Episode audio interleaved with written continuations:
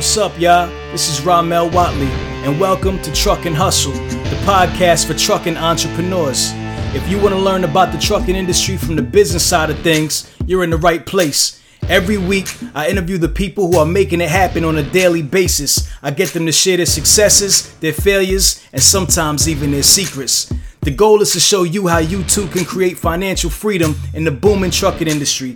So sit back, relax, and enjoy the show. I was born and raised in South Central LA. In my culture and the way I grew up, success is a different definition for a woman. When I started the business, we had trouble getting a line of credit or getting a loan. And now I'm looking forward to get to 27 million when I'm 40. There were a lot of times where I felt like I didn't belong, but something that I've learned along the way is that you decide where you belong. You're there for a reason. You're in this industry. You're a valuable player in this industry. So just focus on what you do best, work hard, and amazing things will happen. This is Lorena Camargo, CEO and founder of Pearl Trans Logistics, and you're now listening to Truck and Hustle. Turn my mic up. Take there.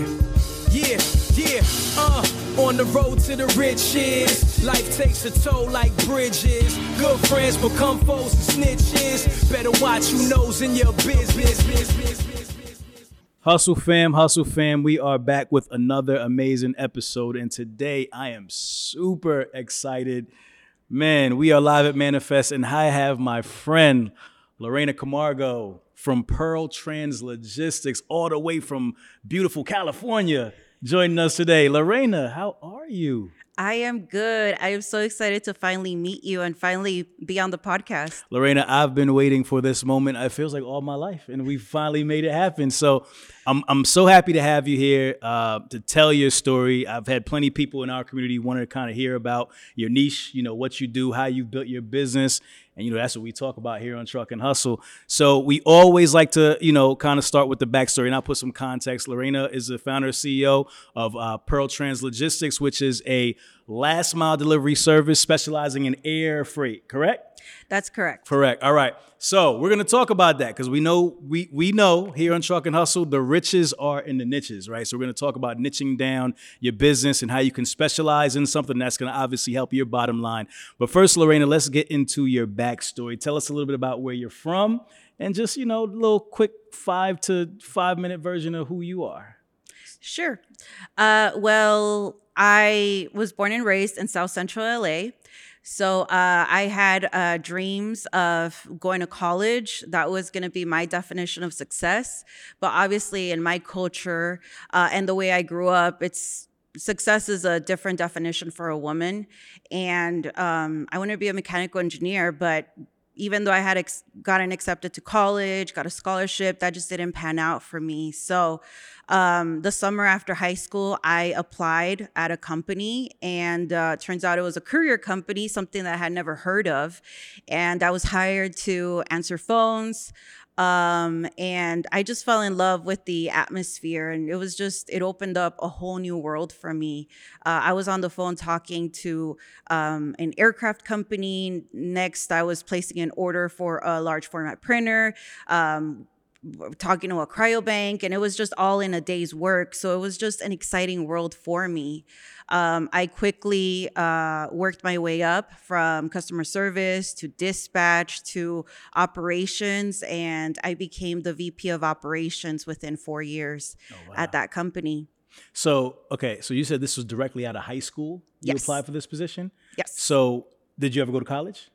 I did. I was taking some business classes. I went to a community college, and I was thinking that I was going to transfer out and, you know, pursue that dream of being a mechanical engineer. Yeah. But then as I fell in love with this industry and what I was doing, I pivoted. I dropped all my calculus classes and physics, and I started taking accounting and other business and communications classes because I was going to be all in. Like, this is what I wanted to do now. I wanted to have a business career in logistics. Yeah. I want to rewind back really quickly. You said coming up, you know, what in your culture, you know, success, what defines success for a woman look different than what, you know, you wanted to kind of attain. So what is your culture? What's your background? Just I'm from Central America. My parents were born in Guatemala. Okay. And they migrated here and then met here. And me and my sisters were born in LA. Okay. So from your family's perspective, what would success have looked like for you? Yeah. So I was born and raised in South Central LA. I really didn't have such a great childhood and tough teenage years. So I knew that I wanted a better life for myself. So I knew that the way to do that was just to go to college, graduate, and then get a job. So I did all the right things. Like I would, I took all the required classes, all the extracurricular activities that were required to have a great college application. But when the time came around, I got accepted to the school of my dreams, got a full-ride scholarship. So my whole life, my parents, instilled in me do good in school. But that just meant, I guess, for them, just go to school, be a good kid. But for me, it meant get accepted to a good college. So when I came home and talked to them about I got accepted to the school, it's in the East Coast. They're like, why are you going to go through all of that? Why are you going to go through 4 years of education? You're going to be married, your early 20s, you're going to have kids, you're going to have to stay at home. Your husband's career is really, he's going to be the breadwinner of the family. Why are you going to go through all of that? Right. And so that was just really, disappointing because, so why'd y'all tell me to do good in school? Like I literally did my very best and achieved this dream, got into the college that I wanted to get into, got a full-ride scholarship. And I imagined that I was going to work, back then I wanted to work for JPL and work on all these, aircrafts that were going to discover back then Planet X when Pluto was still a planet. Yeah, things have changed. Yeah. And it just... It was just disappointing to me, but I knew that either way, I had to work hard. It was just going to be harder for me because even though I had put in all this work in high school, I was just going to have to start from scratch at a community college. Got it. That's amazing. So growing up in South Central, I haven't been to South Central, but from what I've heard, I'd imagine there's not a lot of opportunity right there. Where did you get the idea to become like a mechanical engineer and work on airplanes? Like, did you know somebody who did it? Like, it was just a dream as a kid. Like, where'd that come from? Well, I guess the kind of good thing about, going to school in South Central LA is that USC's nearby. So they had a lot of outreach programs to help those disadvantaged, which was me, to look towards those opportunities. So they helped my high school come up with a robotics program.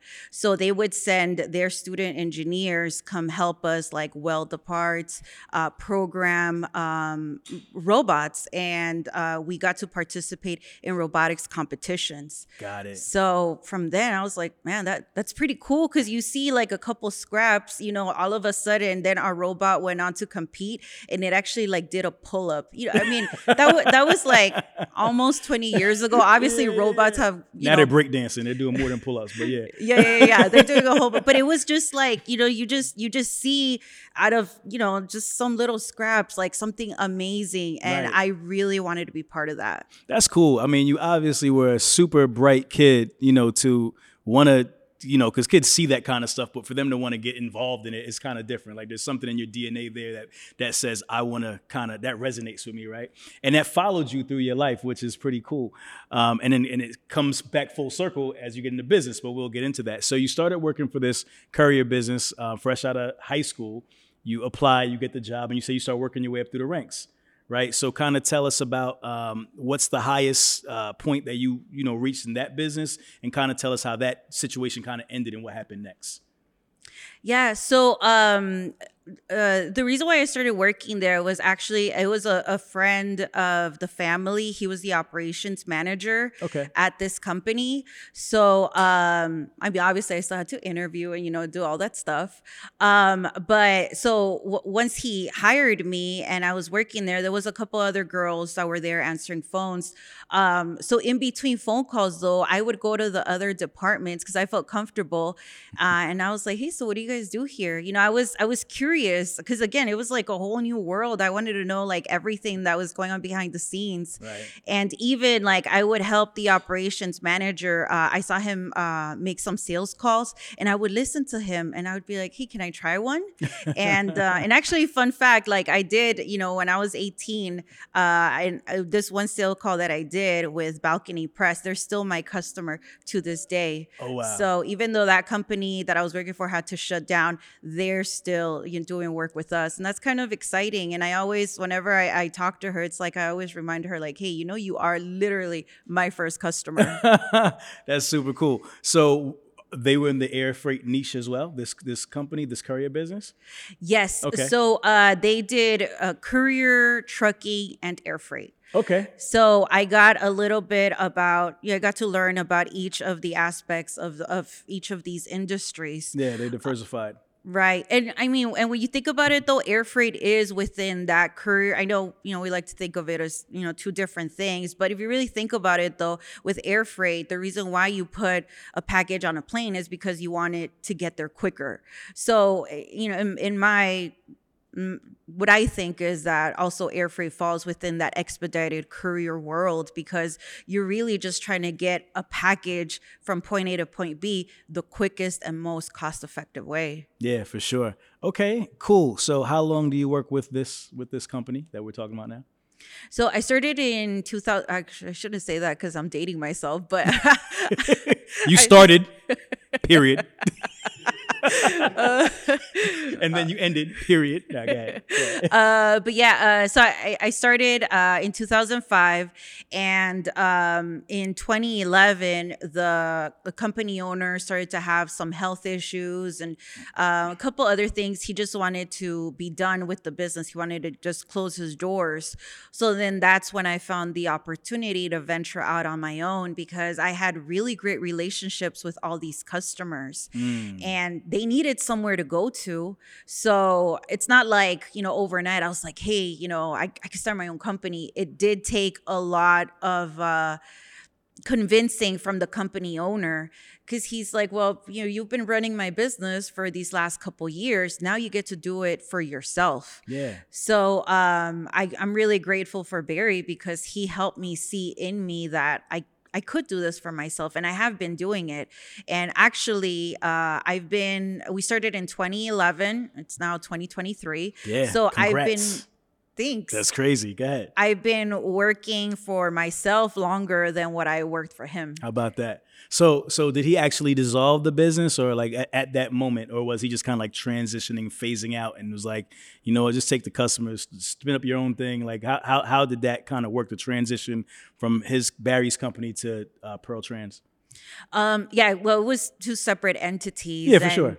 And not every customer went with me. It's not like I could force them, you know, to come with me. Right. Because it was their choice. But he did have a conversation with each of the clients. Like, I'm closing my doors. You gave them, you know, a couple months warning, but Lorena will be starting her own company. And that was really important also because I know that this industry is, you know, there's a lot of great partnerships, but you know, there is some cutthroat competition. Yeah. So, and actually the previous operations manager did venture out and start his own business and try to take some of, you know, his customers. For sure. So I wanted to make sure I didn't start out with that reputation. So it was important for me to, you know, for them to know that I was not doing this behind anyone's back. Like, right. It was going to be transparent with the whole process through. Exactly. All right. So now you have this huge opportunity, huge undertaking. As you said, you didn't even necessarily believe in yourself at that time. He had to kind of let you see the potential that you had. Right. So once you know, you develop the confidence and you say, all right, I'm going to start on my own. What do you do? Tell me about those first couple of months getting started. It was really exciting. Like, okay, yes, I can do this. Right. But then it's like, you really, you know, like, okay, got to file this paperwork. Got to do this, got to do that. Then it's, you know, all of that. And even though, I already had great customers that I was going to work with, I already had like an initial starting base. I still needed capital to start the business. So right. When I was looking into this, I was 23, and I had taken 2 semesters of accounting, and obviously I had that real life experience of accounting. So I started drawing up my cash flow statement, my like all the projections, because I knew the numbers, I knew the volume that these customers had. So I went into the bank and I was like, okay, I'm just gonna get a loan, because I these customers pay within 30 to 45 days. I just, you know, I need to meet payroll for 15 days, yeah, biweekly payroll. Yeah. So I walked in and I was like, you know, all believing in myself and confident, like, hey, so these are the customers I have promised they're going to do work with us, and this is my projections. And they're like, yeah, but you know, you don't have, you're young, you don't have credit. I mean, I was 23. Right. I didn't even have like a great savings account. That's just not something that, I mean, really, the way I grew up, it's not like you save money. If anything, like most of my childhood, I saw my parents live paycheck to paycheck. So I really didn't even know. We are here live at OTR Solutions HQ. I'm here with my partner, Jonathan. Man, listen, factoring is an integral part of the transportation industry. Why is factoring important? Absolutely, Rahmel. In this economy, in this market, cash flow is king. Cash flow is the key to growth. If you have a young trucking company, or if you've been in the industry for years and you want to take that business to the next level, we're absolutely a company that can help. So I hope you'll give us a call today. Let us know what we can do to help you out. Get the rest and roll with the best. Let's go.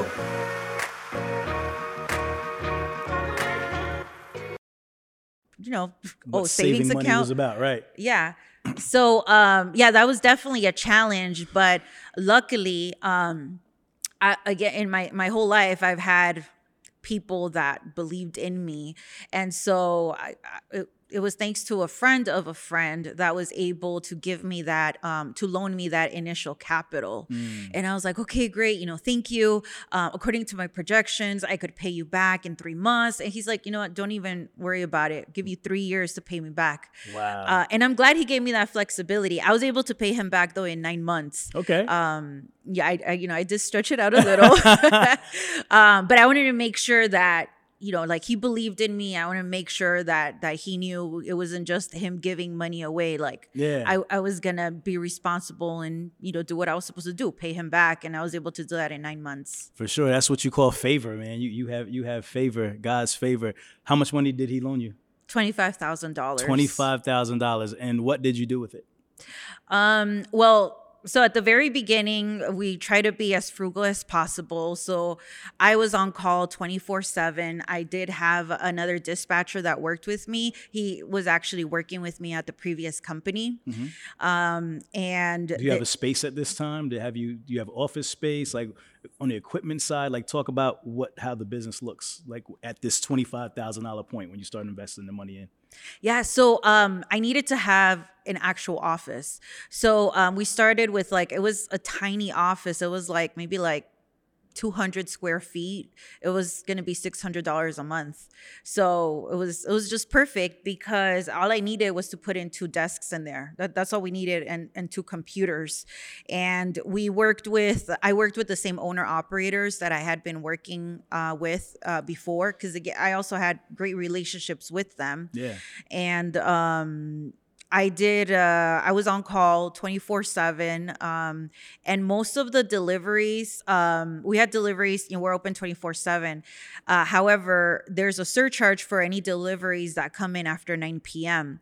So, since we don't get a lot of phone calls at that time, you know, I had to do what I had to do since those are like the high paying orders. Like I did them myself because I needed to keep as much cash in the business. So in your world, in the air freight world, for a layperson such as myself who may not understand it, explain how it works. How does your operation work, right? How do you get orders? Who are you communicating with? What are you doing on a day-to-day basis?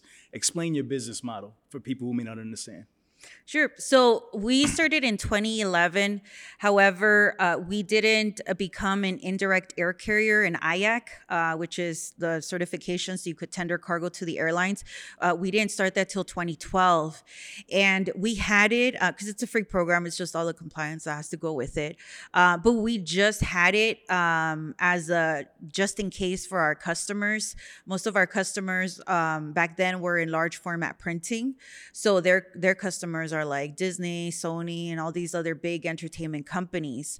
So they have salespeople that have meetings at 8 a.m. in the East Coast. So they rely on FedEx and UPS to getting those packages out there on time.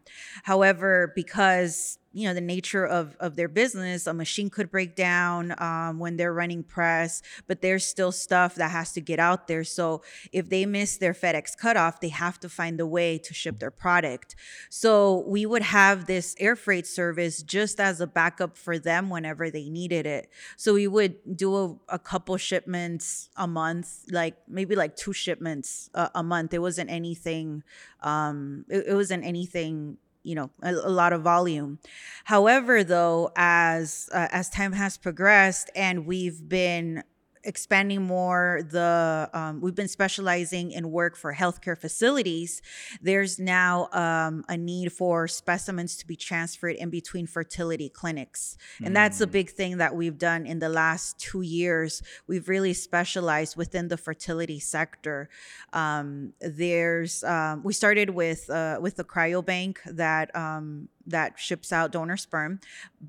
So with that, you know, there's also frozen embryos that need to be transported, eggs, and a person may start their treatment like in Utah and may few years later moved to California. Well, all of that has to be transported. So within the last 2 years, we've been specializing in work we do with healthcare facilities, specifically within the reproductive and fertility life sciences work. So we started with one of our major companies or major customers is California Cryobank. So we started shipping to they have other offices in Northern California and a couple offices in the East Coast. So they were looking for another solution that was a little more reliable than FedEx, because I mean, obviously FedEx is a great service. That's why they're so big, but you know, things tend to happen from time to time. However, within life sciences, there is no margin for error. So what we're transporting for a California Cryobank is donor sperm. So it's items that needed to get shipped out right away, and it has to be stored at a certain temperature. Okay. So it can't be on a truck for longer than 48 hours. So, but you know, specifically like right now, you know, there's storms. It's just stuff that you know, no company can control. But there was tanks that were stuck on trucks for like a couple days, and so that specimen would spoil, it would be no good. So they started looking for other solutions, and we did all of their local groundwork. So that's when they're like, hey, so who can we use for air freight? And do you know anyone? And I was like, yeah, actually, as a matter of fact, we do. We're in IAC. We do this. We do that. We have accounts with the airlines. And so that's when we implemented a couple solutions. So now we do a weekly route where we're transporting specimens to all their various offices. So you're picking up the specimen at one location, and then you're taking it where? Where's the next stop? I'm just trying to understand the flow of how things go with these like transfers. So you pick up the specimen at wherever the hospital or whatever it is, right? And then you're taking it to the airport? Yeah, so we do the whole thing. Okay. So we have our couriers pick it, well, depending where it is, because we also have a nationwide network. Okay. So for example, in LA, that's where their headquarters is. We'll pick up the specimen. We'll go to the airport. There's certain airlines that we ship out with, just depending what the transit time is, because even if a flight leaves before, if it has a stop, it may not get there, you know, on time. So we coordinate all of that. The driver tenders to the airport, and then we make sure that cargo actually got tendered to the flight, because sometimes cargo tends to be bumped. So we gotta stay on top of that. Yep. And then we coordinate on the other end to make sure there's a courier waiting as soon as the flight lands and it's ready for recovery.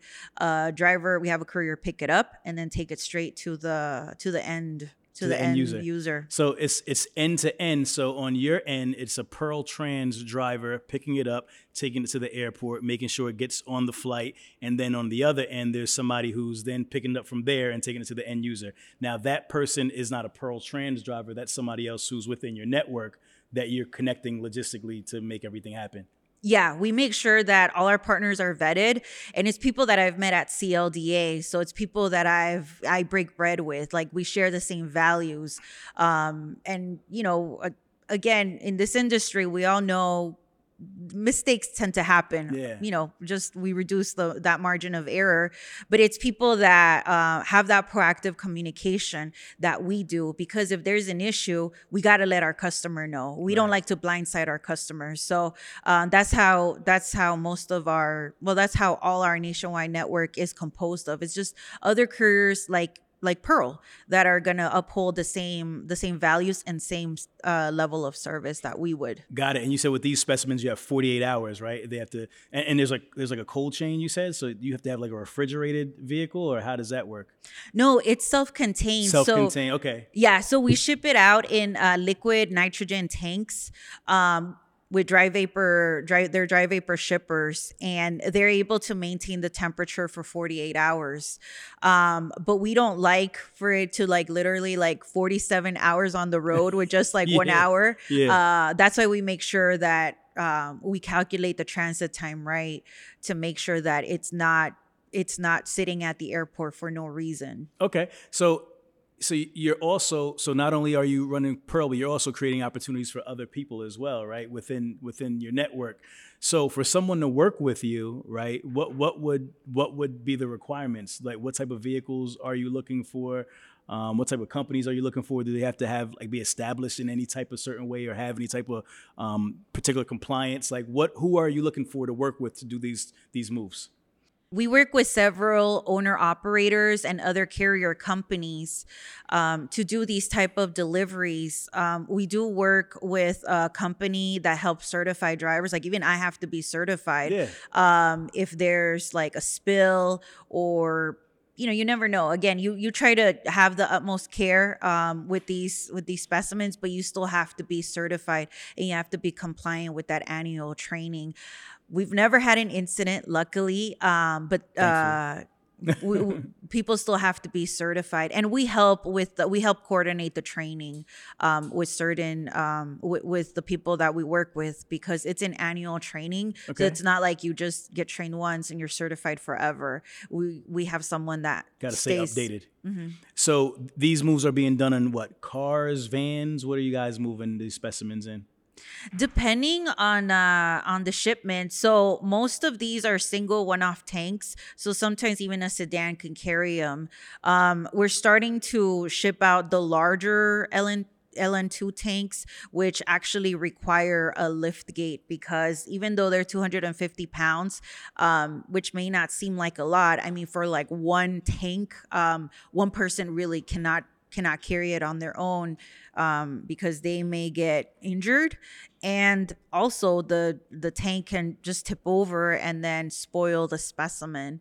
So, but it doesn't require refrigerated vehicles, because the container itself contains the temperature. Got it. So you guys sometimes have two people on the vehicle, like lumpers or like a driver assist type of thing, right? To kind of help move it. How's your relationship with the airport? Do you guys wait there a lot? Like, I'm just imagining like going to the airport, what are you like pulling up in the back where all the planes are loading or something like that to get it on there? Is that how it works? Yeah. So with LAX, we have accounts with several of the airlines, just depending on the need. So most of the airlines have their cargo facilities outside, which makes it easier. However, there's a couple that are inside the airport. So then that means that the driver has to park, get out of his vehicle, cross the street, go wait in line. So that does make it a little more challenging. With the cargo facilities outside the airport, because they have their own parking, it does make it a little easier. However, also another challenge is that with certain airlines, we already anticipate an hour or 2 hour waiting time, which does make it a little difficult, which is why we have to just make sure that whatever flight we put it on, it's going to make sense, because we already know if the driver is going to pick up at 3 p.m. and the flight leaves at 5, even though it's a 1 hour lockout, and you think, he's going to make it on time. We already anticipate he's going to have 2 hours waiting time. Let's not even count on that flight, because it's not he's going to get there, but just because he got there and he's in line, if that cargo isn't tendered by the lockout time, which is usually an hour, it's not going to get on that flight. Got it. So what, okay. So, how does it work? Because you guys, you said you have to put it on the flight. So you guys are actually choosing the flight that this goes on to as well? Yes. So you're scheduling the pickup, right? So they're saying, okay, this specimen is ready. I'm just trying to get the whole flow, right? Somebody calls you and says, hey, Lorena or Pearl Dispatch, this specimen is ready. Come pick it up. Now the clock starts ticking, right? So they're going to go pick it up.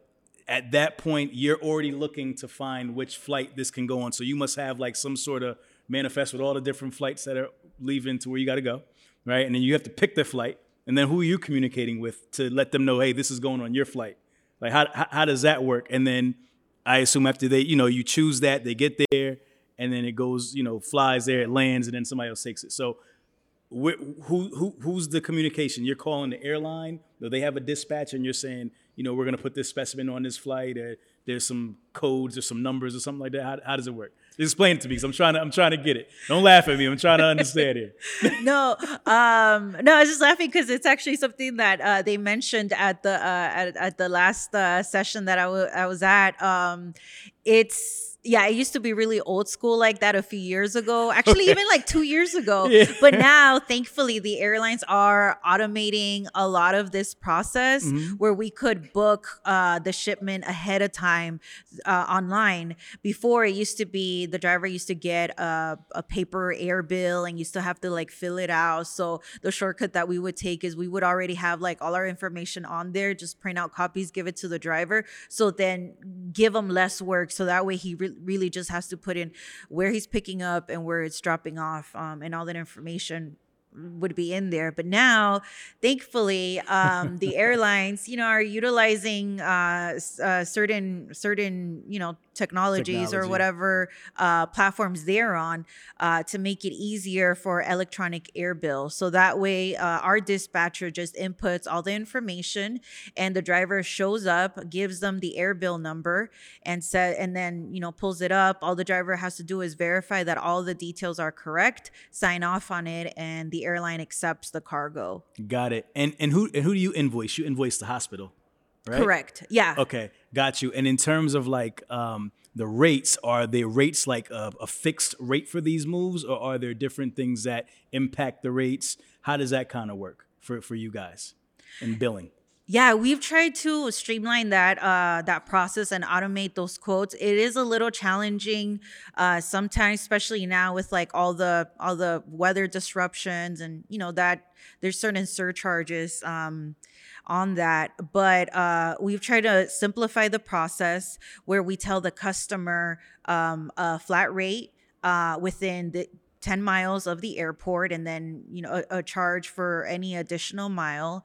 But there is a flat rate, and just depending where it's going, like, for example, if it's Newark to LAX, if it's going to El Segundo, well, that's like 2 miles down. But if it's going all the way to like, I don't know, like Commerce or something, you know, it's farther. So there is a surcharge for that. But also to help offset some of these costs, we make sure that the cargo lands at the nearest airport possible. So like a lot of people, you know, California is just LA and San Francisco, right? That's what they think. But, yeah, you know, San Diego has its own airport. So it wouldn't make sense for us to fly it to LA and then drive it down to San Diego, because that's an extra like 2 hours and an extra 200 miles that we would charge. So we make sure that, you know, whatever makes sense, we fly it to the nearest airport to be cognizant of the charges to our customer. Got it. How many of these moves are you guys doing on a, I guess, weekly basis? How many pickups and I guess just pickups and deliveries do you guys do? Like, I guess do you look at it weekly? Is that like your metrics? Is that how you guys kind of look at it? Yeah. So it was just in like the last 18 to 24 months that we started specializing in these. So we're still doing like a couple dozen. Okay. The majority of our work is still the traditional courier and last mile space, but okay, we're branching out more into these specifically within the healthcare facilities, because we know that some of these facilities are looking for that personal, that in a way, white glove service where it's not just going to be when the specimens package is a box, is going to be thrown in the back of a truck. Right. Need some care. Yeah. These are just standalone shipments that are going to go.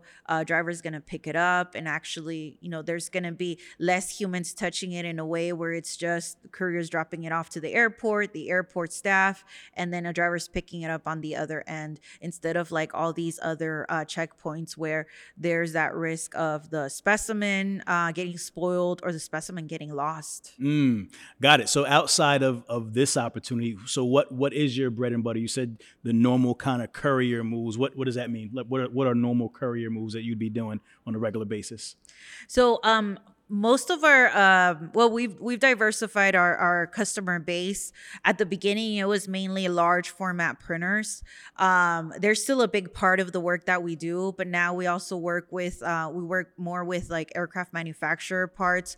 So between the manufacturer and like the welder and someone else that does something else, we transport the parts from point A to point B pretty much, and our driver may be at the same facility a couple times a day, just picking up, dropping off, just between the checkpoints. And even also with like our large format printer customers, those proofs, because what they print are like the large bus shelters, or you'll probably see them like in the freeway. Yeah. Those big banners. That stuff can be emailed, but some of it does have to be printed because eventually it's going to be printed. So they have to like sign off on the color and all this stuff. So it's just going back and forth, which I guess back in the day it was called a messenger. I feel like, I mean, this industry, you know, it's evolving. That's great. So it went from messenger back in the day, now courier. Actually, now it's last mile. So it's just really just, you know, point A to point B, which we love because our drivers get to go see the same people every day. It's like, it's consistent. They get to know who they are, and it's like that real customer service feel, right? They know them by their first name and all that good stuff. Yeah, because how often have you had the same Uber driver twice? Never. Yeah. So that's what our customers love about our service, because it's specialized, and they get to talk to the same people. Got it. Okay, cool. So in terms of equipment, what do you guys use to transfer these printers and so forth and so on? We use mainly sedans. That's what most of our fleet is comprised of, because it's smaller items. We don't really I guess bulkier items really are just like maybe like 3% of the work that we do. That's why we're so grateful we can count on a large network, so that way we have a variety of fleet vehicles that we have access to. So no matter what our customer needs, we're able to provide that for them. But the majority of the work that we do does regular sedan works. Small sedans. What about branding? I noticed that everything is like nicely branded and everything like that. Is it important for you to have all your vehicles branded, or do you have some stuff that's like kind of like, you know, non-spec'd out, like just like a white car? Like how does that kind of work? Yeah, you know, actually that's interesting, because if it was up to me, I'd love to have like bunch of vehicles and you see Pearl everywhere. Right. But you know, that's financially not possible. But we do have a few branded vehicles, and you would think that it's safer for people, like, oh, okay, they work for Pearl, I'm gonna hand them the package. But we actually had a complaint from someone who was one of our fertility customers, because we have Pearl Trans, and a sub brand is Cryo Courier. So we actually had a complaint from one of the customers. They're like, I don't want my neighbors to know that I'm going through this process. So next time that you guys come here, please make sure it's an unmarked vehicle. You know, I hadn't even thought of that. Right? Yeah. So now we make sure that if we're picking up from a residence or dropping off from a residence, you know, depending on the circumstances, we make sure it's an unmarked vehicle, because it's something that, like, I didn't even consider. But a lot of people are private with their fertility, their parenthood journey, you know, makes sense. Yeah. So we want to make sure we respect what they're going through. For sure. You mentioned IAC earlier. What's that acronym for? That's indirect air carrier. So you get that through TSA.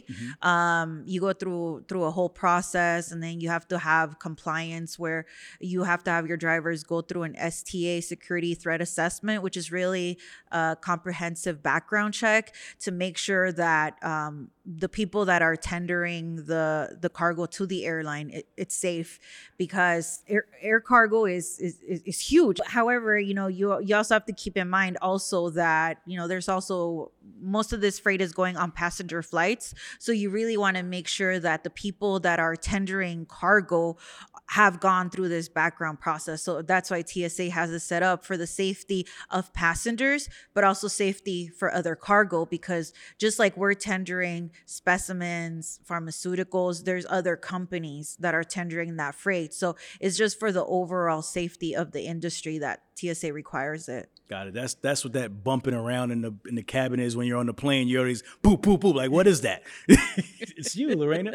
So in terms of compliance and just keeping your company compliant outside of that, the IAC, right? Is there anything else that you guys have to be compliant with? And is there any special types of insurance that you guys need to run your business? Can you speak to that a little bit?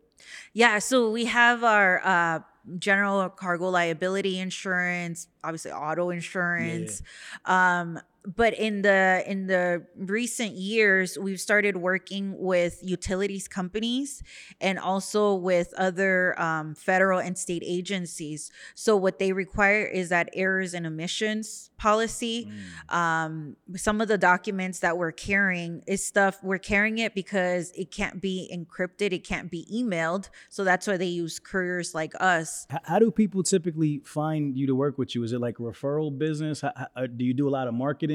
And if you do, who are you marketing to? How do you find opportunities? Yeah, we have very limited marketing. We're on social media. We have our website, but I've been very fortunate where our customers are our biggest salespeople. We have grown significantly because of all the relationships that we've built with our customers, and they see that we're doing a good job. So, again, in this industry, there's always, late packages, or not even, it's just other issues, communication issues or other stuff. So whenever someone tells them that they're having an issue with their courier, they'll be like, hey, we use Pearl and this has been our experience using them. And so then they make that introduction. So we've grown significantly thanks to those referrals that people just think of us. Got it. How do you typically differentiate yourself from your competitors? And I'm assuming you probably don't have a lot of competitors in your space, or do you? Are there a lot of other couriers in the area that do what you do, or are you kind of like the only one?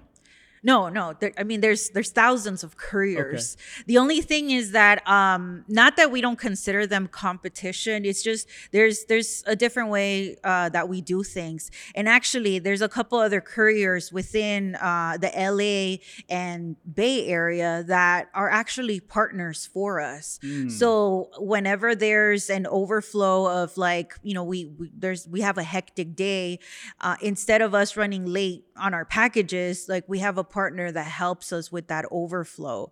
So we have great relationships with them in a sense that they're competitors, but we like to think of them as partners.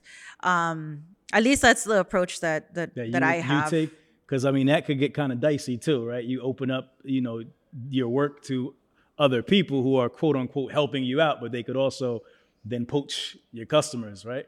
Oh yeah, potentially. No. That's why we make, there also has to be a couple of written agreements. NDA, yeah, right. Yeah. Little agreements in place, yeah. But yeah, we vet our partners, and we just, in this business in general, it's all about relationships. And that's why we like working with people that are like us. We may not be the biggest, we're not FedEx, we're not UPS, but we uphold the same values. And at the end of the day, we're really, this is a huge industry. There's a piece of a pie for everybody. So I don't have to go and get my friends, customers, and right. They don't have to do the same with me. There's enough for everybody. For sure. What are your goals for 2023? How are you guys looking to grow and expand the business in your footprint? See, I don't want to say my revenue goal. Can I say a revenue goal? That don't mean that how much the revenue is. It's just a goal. Well, okay.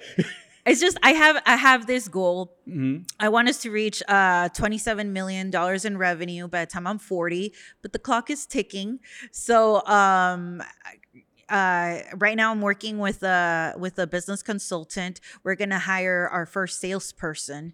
And it's just, we just had our 11 year anniversary. This is our 12th year. We've grown so much thanks to our customers, their referrals, the relationships that we've built. But now we really want to scale further. So I have this goal. And that's a great goal. Yeah. And it's not going to overnight. So the next 5 years are all about further building that sales team. Got it. I remember when I started the business, so we had trouble getting a line of credit or getting a loan when I first started the business. And I remember the loan officer telling me we can't give you a loan. I was like, okay, well, tell me what I could work on. So, cause I want to I'm going to start this business, whether you help me or not. Right. Come back to us when you've hit $1 million. And I'm like, okay, how am I going to get there without your help? Capital is needed. But yeah, so that was my first goal, getting to $1 million. And for a while we dwindled there, but we've been able to scale ever since. And so, that was my first goal. So getting to $1 million, which we've been able to surpass. And now I'm looking forward to get to 27 million when I'm 40.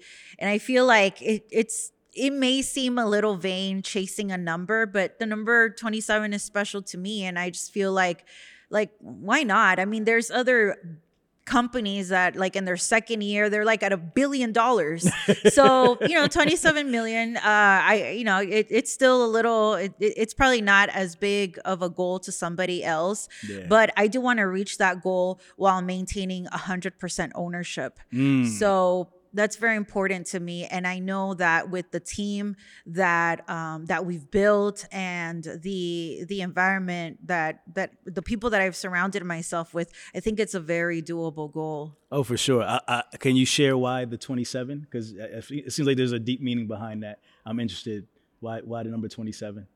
Sure. Well, I was born October 27th. So are you a Libra? I don't really. Or did you just fall out where's Libras? Are you a Scorpio? Well, I don't really believe in astrology. I make my own destiny. Based on the zodiacs, I'm just because I'm a Libra. I don't care either. That's cool that you don't. I know I'm kind of my sign. Everything I read about Libras, I am like that. So I tend to be damn, it's pretty interesting. But either way, I'm just everybody who I meet who's a Libra is usually really great people. That's what I'm saying. Oh, okay. Well, all my fellow Libras, but you're close enough. You're in October, so whether you are or you aren't, we're good. Go okay. Ahead. 27. Yeah. So I was born October 27th. Mm-hmm. And then 27 is also, so according to SBA regulations, if you're a courier company, 27 million and under, you still qualify as a small business, which is great. I know a lot of people don't, when they hear small business, they think, between 1 and 3 million. No, it's, 27 million. So I still want to have access to SBA resources. Smart. And then also, I went through a really a dark period of in my late 20s when I almost didn't reach my 27th birthday. But here I am. I'm not going to say my age, although you could probably do the math. Yeah, 27. So yeah, and it's just, it's just a number that I threw out. And I remember it took us 4 years to get to that $1 million, even though that was my goal. It took us 4 years. I've since made myself set myself bigger goals than that. And yeah. Even though I haven't quite reached those goals, it still motivates me to push myself. I remember for a while, after we hit 1 million, my goal was 3 million, you know, and then, you know, we were able to surpass that. And so now it's just like, let me just say 27 million. Right. Speak it, manifest it. So, I mean, this year I'm projecting for us to hit 8 million. Okay. So, yeah, I think it happened. Oh, damn, it's definitely going to happen. We got it. Now, that's an amazing story. I love how intentional, you know, you are about your numbers, about your goals, and being that way, you surely will get there for sure. It's just a matter of time, you know. Man, Lorena, this has been an amazing show. I feel like I learned a lot about you. I learned a lot about your space, your niche. So thank you for educating me on that, because I was lost in the sauce a little bit. So, and I want to continue to learn. Man, is there anything that I missed that you want to put out there? Just in case that you want to just let the audience know that you're working on or anything like that? Or did we kind of cover most of it? Yeah. Well, one of the things that has contributed to our growth, though, is, you know, just focusing, like you said, on our niche. Yeah. I remember, you know, when I started, because we were starting, I wanted to get like any type of business opportunity. So we had our hand in a lot of things. But what's contributed to our growth is that we've been focusing just on that expedited space. We already know how to do that work. So I remember one of my mentors, Jim, told me you could either be a foot wide and an inch deep, or you could be an inch wide and a foot deep. So you really just want to focus on your niche, because that's where that's how you're going to grow, and you're going to have profitable growth. So there's 27 million. I'm not just looking to, you know, get to 27 million and then have like a 3 million loss or something. Right. I also want to make sure that we stay profitable. Yeah. And that's the way, focusing on the niches. For sure. This is a question I've been asking lately, and I'll ask you to kind of start wrapping up. Who's an entrepreneur or a person who you really look up to in the logistics space that you think we should have on this show also? Oh, well, there's so many. I'm on the board of CLDA, as you know, and I've just really been fortunate where I'm not just a member there. I mean, it's a family, and there are just so many people there. I don't want to name anyone and then just leave them out, but yeah. I've been really grateful that, I mean, I didn't go to college. I was relatively young when I started in this business, and it's people that I could really call up and then just like, hey, so I'm going through this and this. And it's stuff that I could be vulnerable. I could share with them. Yeah. Everybody has like, you know, what they specialize in. Even like with air freight, there's certain things that I'm still learning. You know, there's no one person that knows it all, right, especially as the industry keeps evolving. So I'm just really fortunate to have access to so many people that, you know, I used to look at them, and I still do, like as mentors, but now it's like, they're my peers. Like, that's exciting. Like, that is exciting. Now they ask me questions. That's exciting. That's super exciting. So I have a long list of you. But you got to give me one. You thought of one person when I asked you that question, and then you went to, let me just give a shout out to the whole CLDA. So I get it. And that we love the CLDA. Shout to Jason Burns and Larry Zogby and everybody else. But just who's the first person you thought of when I asked you that question? Oh, well, one of my favorite people, Jim Berniker from Relay Express. Okay. He started out as a salesperson. Eventually, now he's the president of the company.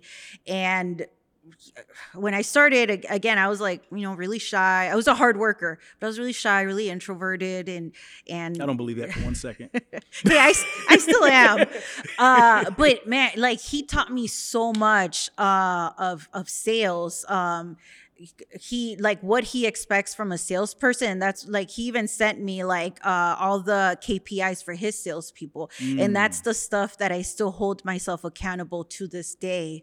So he's been such a great influence on me, especially when it comes to sales, because that's the only way to grow. You can't be shy of making a cold call. Can't be shy to go introduce yourself to someone. You got to put yourself out there, and that's definitely something that he's really taught me, be brave, and really at the end of the day, just you own the business, but just think of your salary. If you were working on commission, how much you would be making.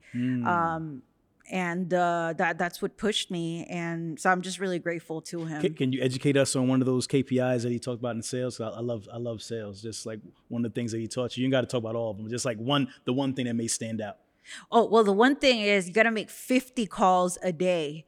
And that's not even including the calls where you're following up with someone. That's like a brand new set of calls. So Cold calls. Yeah. I mean, luckily now, there's, a couple warm leads, but I don't make 50 calls a day because, on top of that, like there's other aspects of the business that we're running. That's why I'm working with a consultant to hire a salesperson. So that way there's a full-time person that's just dedicated to sales. Obviously, as the owner of the company, that's always going to be on my plate, but I want to focus more on those key relationships, those strategic partnerships, and those big accounts. We're also certified as a woman-owned company. So we've had a lot of opportunities there.